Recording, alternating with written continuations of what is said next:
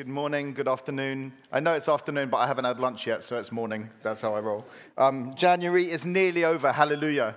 Tell someone next to you, tell your face, January's nearly over. Yes. Hallelujah. really good. I, I, I want to help us today uh, with a subject that I would call the theology of interruption. So, we're taking these few weeks to look at the idea of the presence of God in the Bible. And today we're going to see one of the things is the presence of God often interrupts you when you're least expecting it. You know, that's what I said on Thursday when I was supposed to be doing the washing up. And then suddenly the presence of God came on me, and I had to go and pray for a while. And Jess came home and shouted at me. And um, it was my excuse, but my teenagers can't use that excuse. But there is something about in all reality, in, in, in the middle of life, suddenly, sometimes the presence of God comes to us, and we need to allow ourselves to be interrupted. Sometimes we just have this sense of like, oh, he's close now. And we need to, we need to take that. Um, and really, the story we're going to look at today, it's, it's like that. And sometimes in our lives, in major ways, we think we're going this way, and then God comes and there's, there's an interruption, there's a change of direction. And his plan is better than your plan, right? Because he knows the future and you don't. You've got a great plan, his plan is better. And so at times we have to allow ourselves to be interrupted uh, by the presence of God. Now, I know for English people, that sounds really rude. You don't interrupt people, that's like bad. Uh, Jess is South African, and the first time I went to meet her family, uh, you know, South Africans, they don't really leave breathing space in between words, let alone sentences, right? And so they're all talking, and I'm sitting waiting for my turn, like a good polite boy, and my turn didn't come.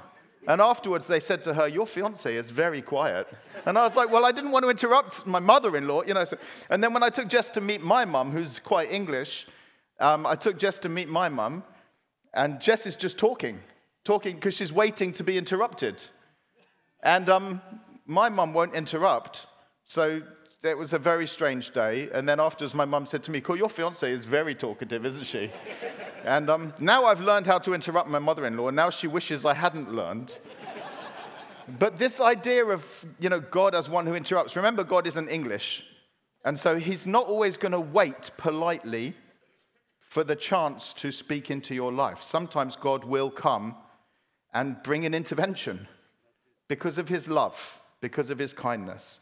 And um, this is what we're going to see really in, in our story today. And I actually, uh, uh, just after one o'clock in the morning, my sleep was interrupted by the presence of God. And I, I felt the presence of God come on me in my sleep.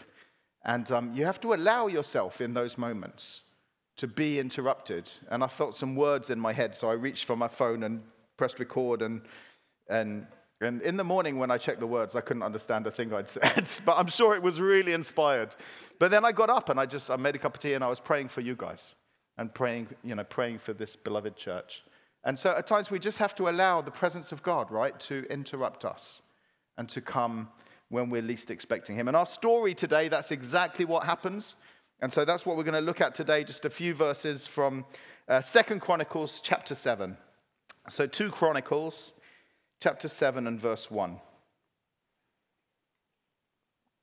As Solomon finished his prayer, fire came down from heaven and consumed the burnt offering and the sacrifices, and the glory of the Lord filled the house. Oh.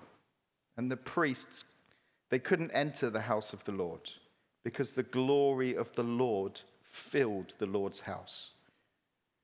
And when all the people of Israel saw the fire come down and the glory of the Lord on the temple, they bowed down with their faces to the ground on the pavement, and they worshipped and gave thanks to the Lord, saying, For he is good and his steadfast love endures forever. So it's the year 959 BC, and King Solomon, son of David, has uh, completed building this house for God. It's taken him seven years. He's spent lots of money. He's brought materials from all over the world, and he's built this temple in Jerusalem, this house for God. And um, they've brought in the, the Ark of the Covenant from the tabernacle that, that David spoke about a couple of weeks ago. Remember, we're taking these few weeks to look at the fact that God has always had a way of being present with his people.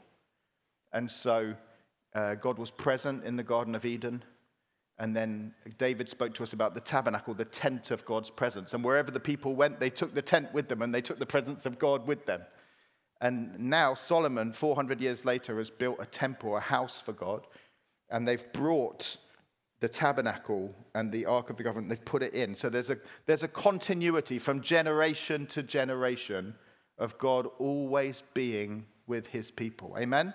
Which is why they sing, He's good and His love endures forever, because they're singing about the enduring kindness of God to His people through generations. And um, the first kind of thing to look at here really is, is this house that He's built. Um, Solomon's taken seven years to build it, and he's dedicating the temple in the seventh month. And it reminds us quite a lot of creation. Because at the beginning of the world, God created everything in six days. He built a house for himself. He created the world in six days. And then on the seventh day, God entered the house that he had built to dwell there with humans. So it's like if I built a house, which I wouldn't have a clue. I'm sure there's a YouTube video about that kind of thing, or I've got a friend I could pay. But if I built a house, right, and I use bricks or pipes or whatever they use, bits of metal, build a house, uh, and then I'd go to IKEA and get a job lot of furniture and fill the house with stuff. When it was done, what would I do? I would go and sit in my new chair and I'd be like, it's done. Now I get to live in the house that I've built.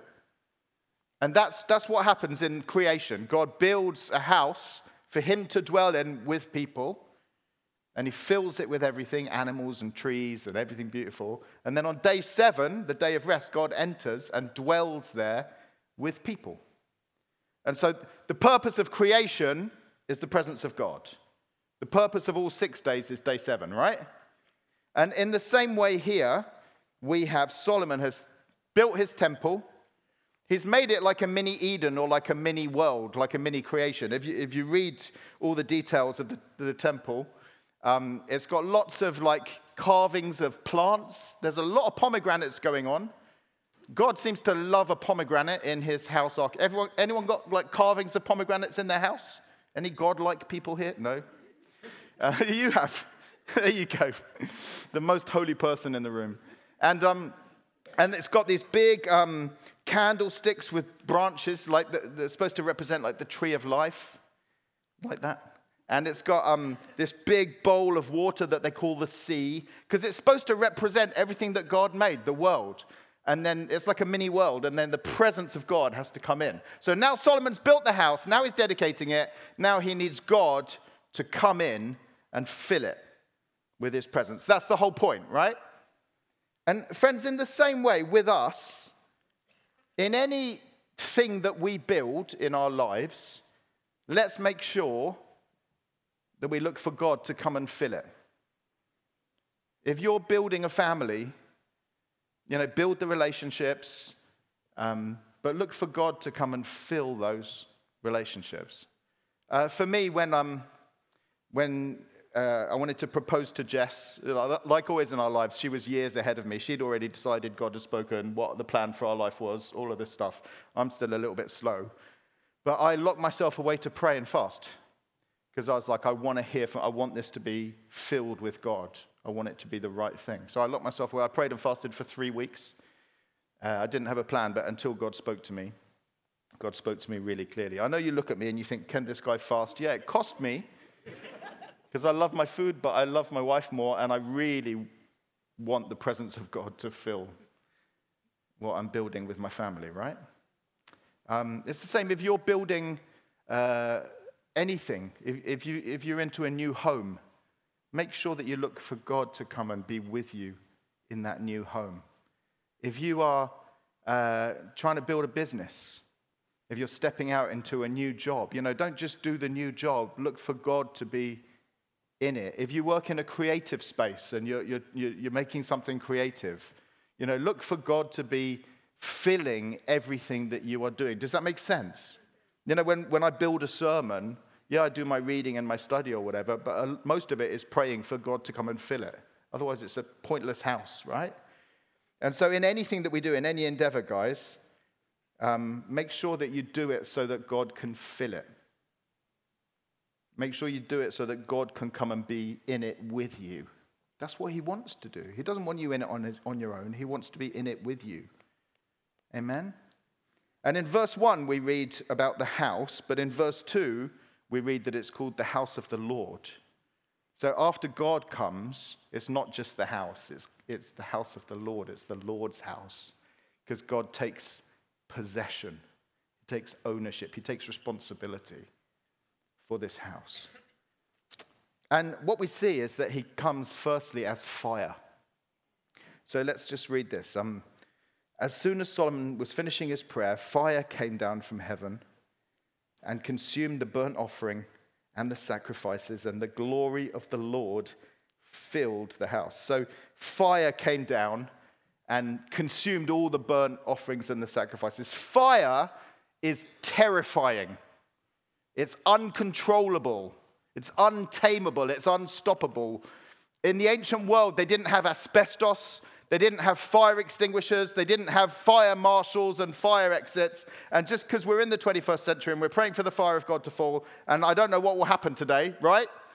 Um, we have our fire marshals on standby, and your fire exits are there, there, and there.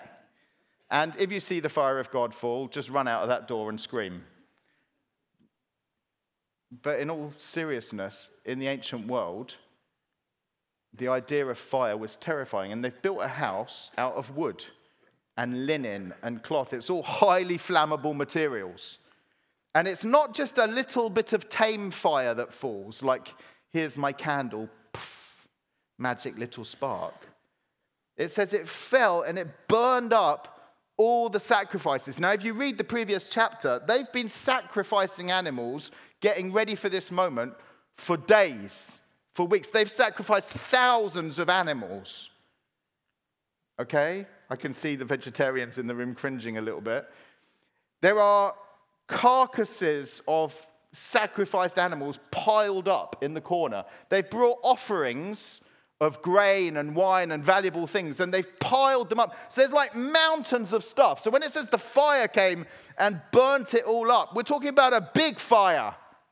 We're talking about a hot fire right? So th- this is a scary intervention from God. This is a moment. And it goes back to Sinai when the, the Ten Commandments were given, and it says the people saw fire fall on the mountain, and all the people were terrified. Of course they were. Like fire just fell on a fire just fell on a mountain. Of course we're scared, right? It reminds us of the tabernacle eh, eh, being dedicated in Leviticus chapter 9 where they made the tabernacle and then they prayed, and it says fire fell. And it points forward to the day of Pentecost, when Jesus, who said, I'm going to baptize you with the Holy Spirit and with fire, says the Holy Spirit came upon the disciples and it was on their head like tongues of fire, and they were all filled with the Holy Spirit. And we'll look at that uh, in a moment's time. I think the important thing to remember about Pentecost, if you had a little children's Bible and it had a little tame little flame on their head, no, no, no, we're talking about the Holy Spirit of God coming and resting on people. And if you look at pictures of the disciples before the Holy Spirit came, like when they were with Jesus, they all had lots of hair, right? Like long, luscious hair. If you look at the, um, pictures of the apostles as they're traveling the world and preaching the gospel, they're all bald. What happened? Well, the, the fire of God fell on their heads. And um, before the Holy Spirit fell on me, I used to look like this. and that's how you know that baldness is a sign of the anointing of God. Amen, Jag.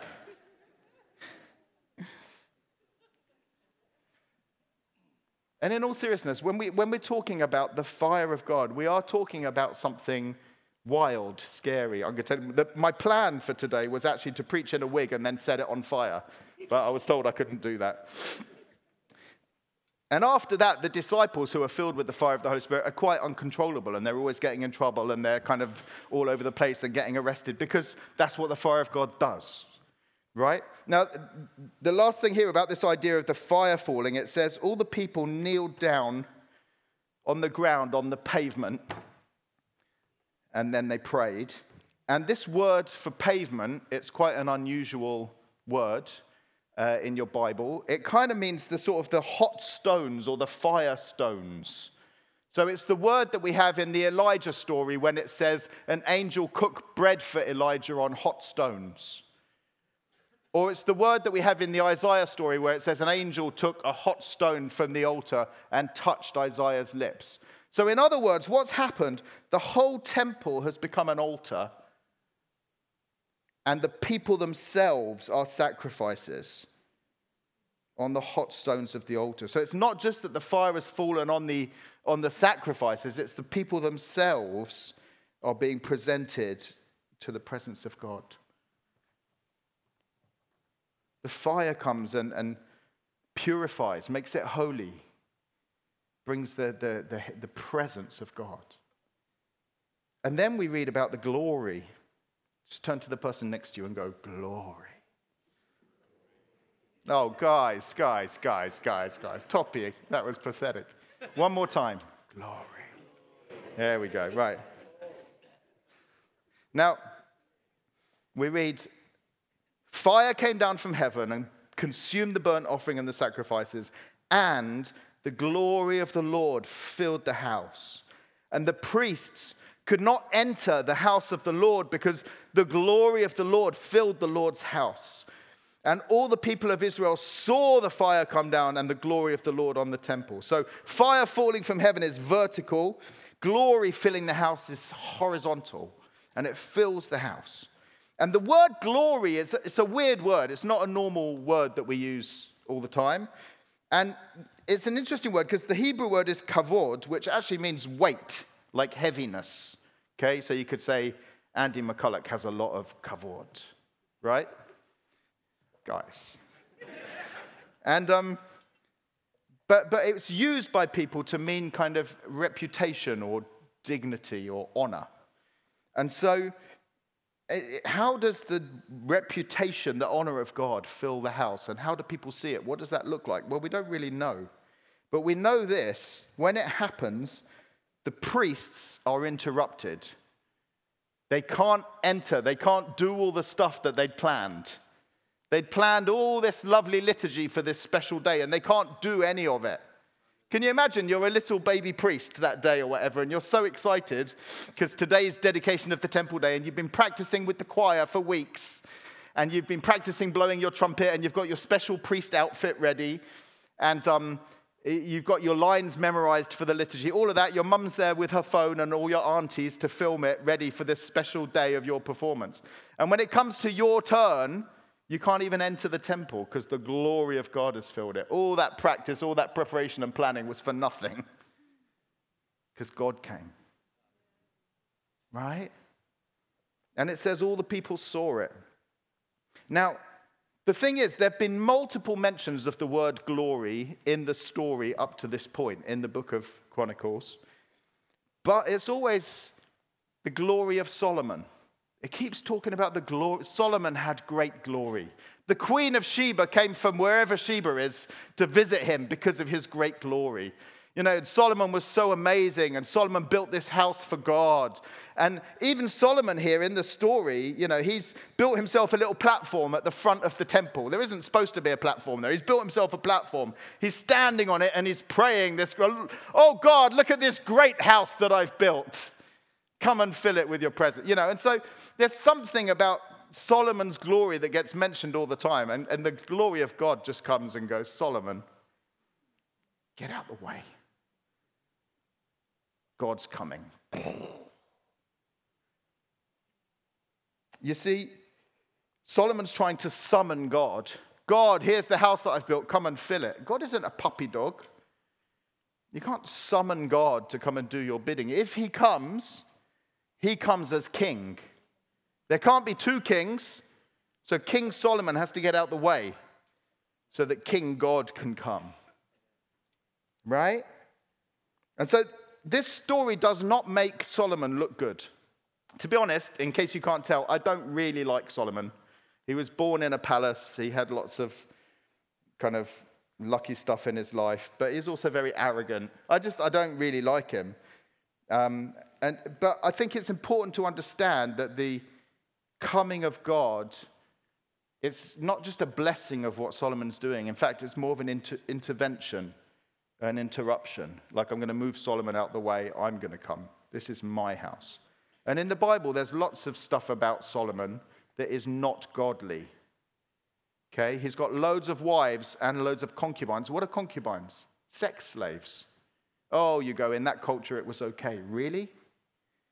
He builds the house on conscripted labor, so forced labor from people. Was that okay in the eyes of God? Not really. He, um, he marries Pharaoh's daughter. He brings the Egyptian princess and all her gods and her temple into the city. He builds a house for himself that's bigger than the house he built for God. There's lots about Solomon that's not okay. Why is that important? Because the coming of the fire of God and the filling of the glory of God is not a reward or a vindication for Solomon, who's a good guy. No, God wants to come and be with his people.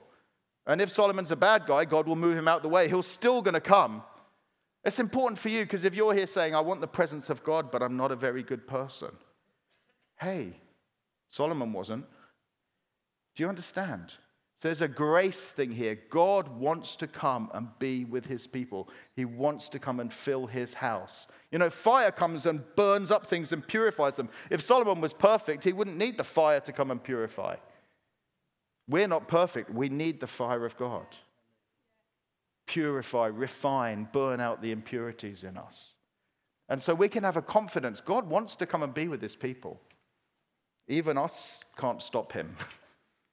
it's good news, eh? And so in this story, Solomon doesn't look good. And if it's really God, he will probably move people and their egos out of the way because you can't have the glory of God and the glory of a woman or a man. He will not share his glory with another. And so, friends, beware Christian ministries that look good, right?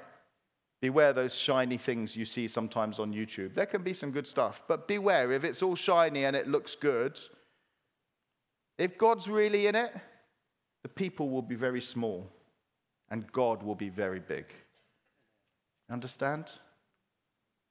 Solomon, you can build and plan and design, but you can't make fire fall from heaven. God's got to do that. And if it does, you'd better get out the way. You understand? So, God, in a little way, I think, coming into the temple with his fire and with his glory, I think he's a little bit like the bailiffs. Now, I'm told, and obviously this isn't my experience, right? Just a friend of mine told me if a bailiff comes to your house, don't let him in the door. Because if he comes in the door, he's going to take all your nice stuff. And I think the presence of God is a little bit like that. More loving than the bailiffs, wants the best for you. But if you let God in, he will take your nice stuff out the way. Because he wants it to be about him, not about your nice stuff. You understand? If he comes, he comes as king. If he comes, he comes as fire. And he burns stuff up for your good. Because he knows what you need and what you don't need. If you imagine your living room, your sitting room at home, okay, your lounge, and um, imagine your chair that you always sit in and your TV, right? Got it? And um, if you imagine God being in that room with you, where is he? What's he like? I'll tell you what he's not. He's not sitting in the corner by the fire in a chair, curled up like a little pussycat, purring and bringing comfort. And occasionally, when you feel sad, you can cuddle him. That's not how God comes. If God is in your lounge, he's not there as a pussycat, he's there as a lion. You're very aware that he's there. He's big, he fills the space. he gets in the way of you and your TV. Oi, I can't, God, get out the, right? If God comes, he comes, guys. And that's good news because he's good. But he's big. He's the king. He doesn't, we don't summon him. He's not tame.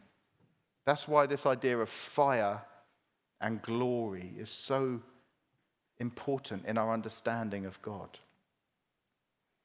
And so, first the fire burns stuff up, then the glory fills the space.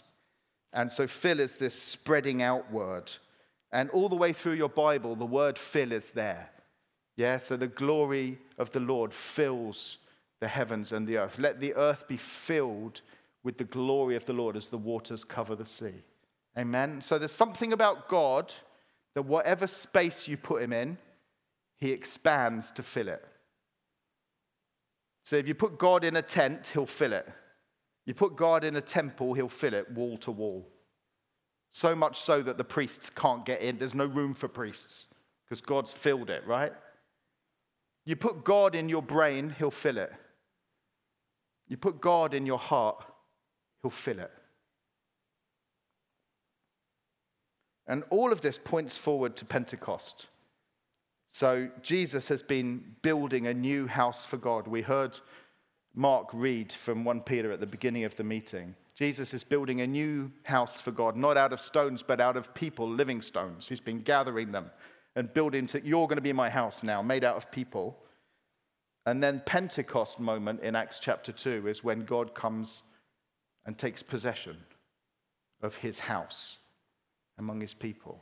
And we see when the day of Pentecost arrived, they were all together in one place, and suddenly there came from heaven a sound like a mighty rushing wind, and it filled the entire house where they were sitting. It's an interruption, it's a suddenly. They're there, they're gathered, and suddenly God is filling the house. And divided tongues as a fire appeared to them and rested on each one of them, and they were all filled with the Holy Spirit. So, just like Sinai, just like the tabernacle, just like the temple, here at the day of Pentecost, God has come to his house, which is now his people. And he's come to fill them with his Holy Spirit, to be present with them.